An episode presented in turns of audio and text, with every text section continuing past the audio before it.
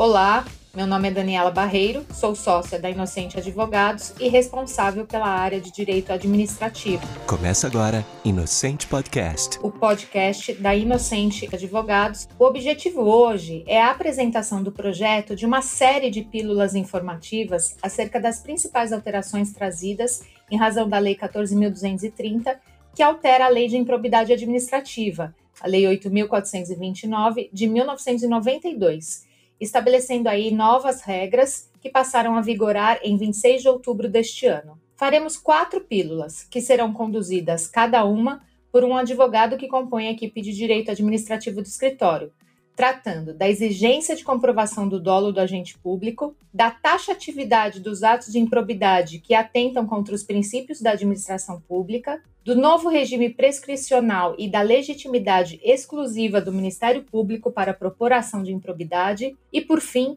falaremos sobre a retroatividade da lei e suas consequências. Neste episódio, tenho como objetivo tratar da eliminação da figura culposa na nova lei de improbidade e das novidades acerca do dolo. Pelo antigo texto da lei de improbidade, o gestor público poderia ser condenado por improbidade administrativa, ainda que tivesse agido apenas com culpa, sem a intenção de causar prejuízos e danos ao erário.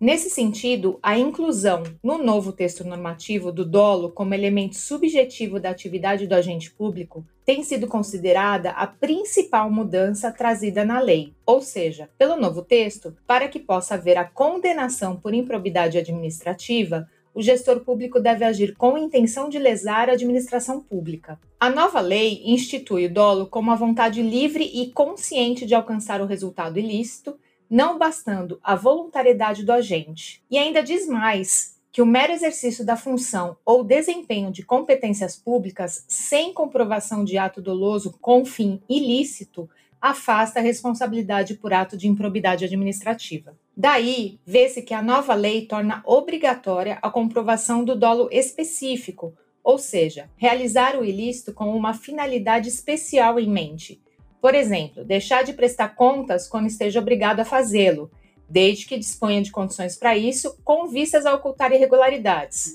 Aí existe, além da má-fé, a existência de um fim específico em mente.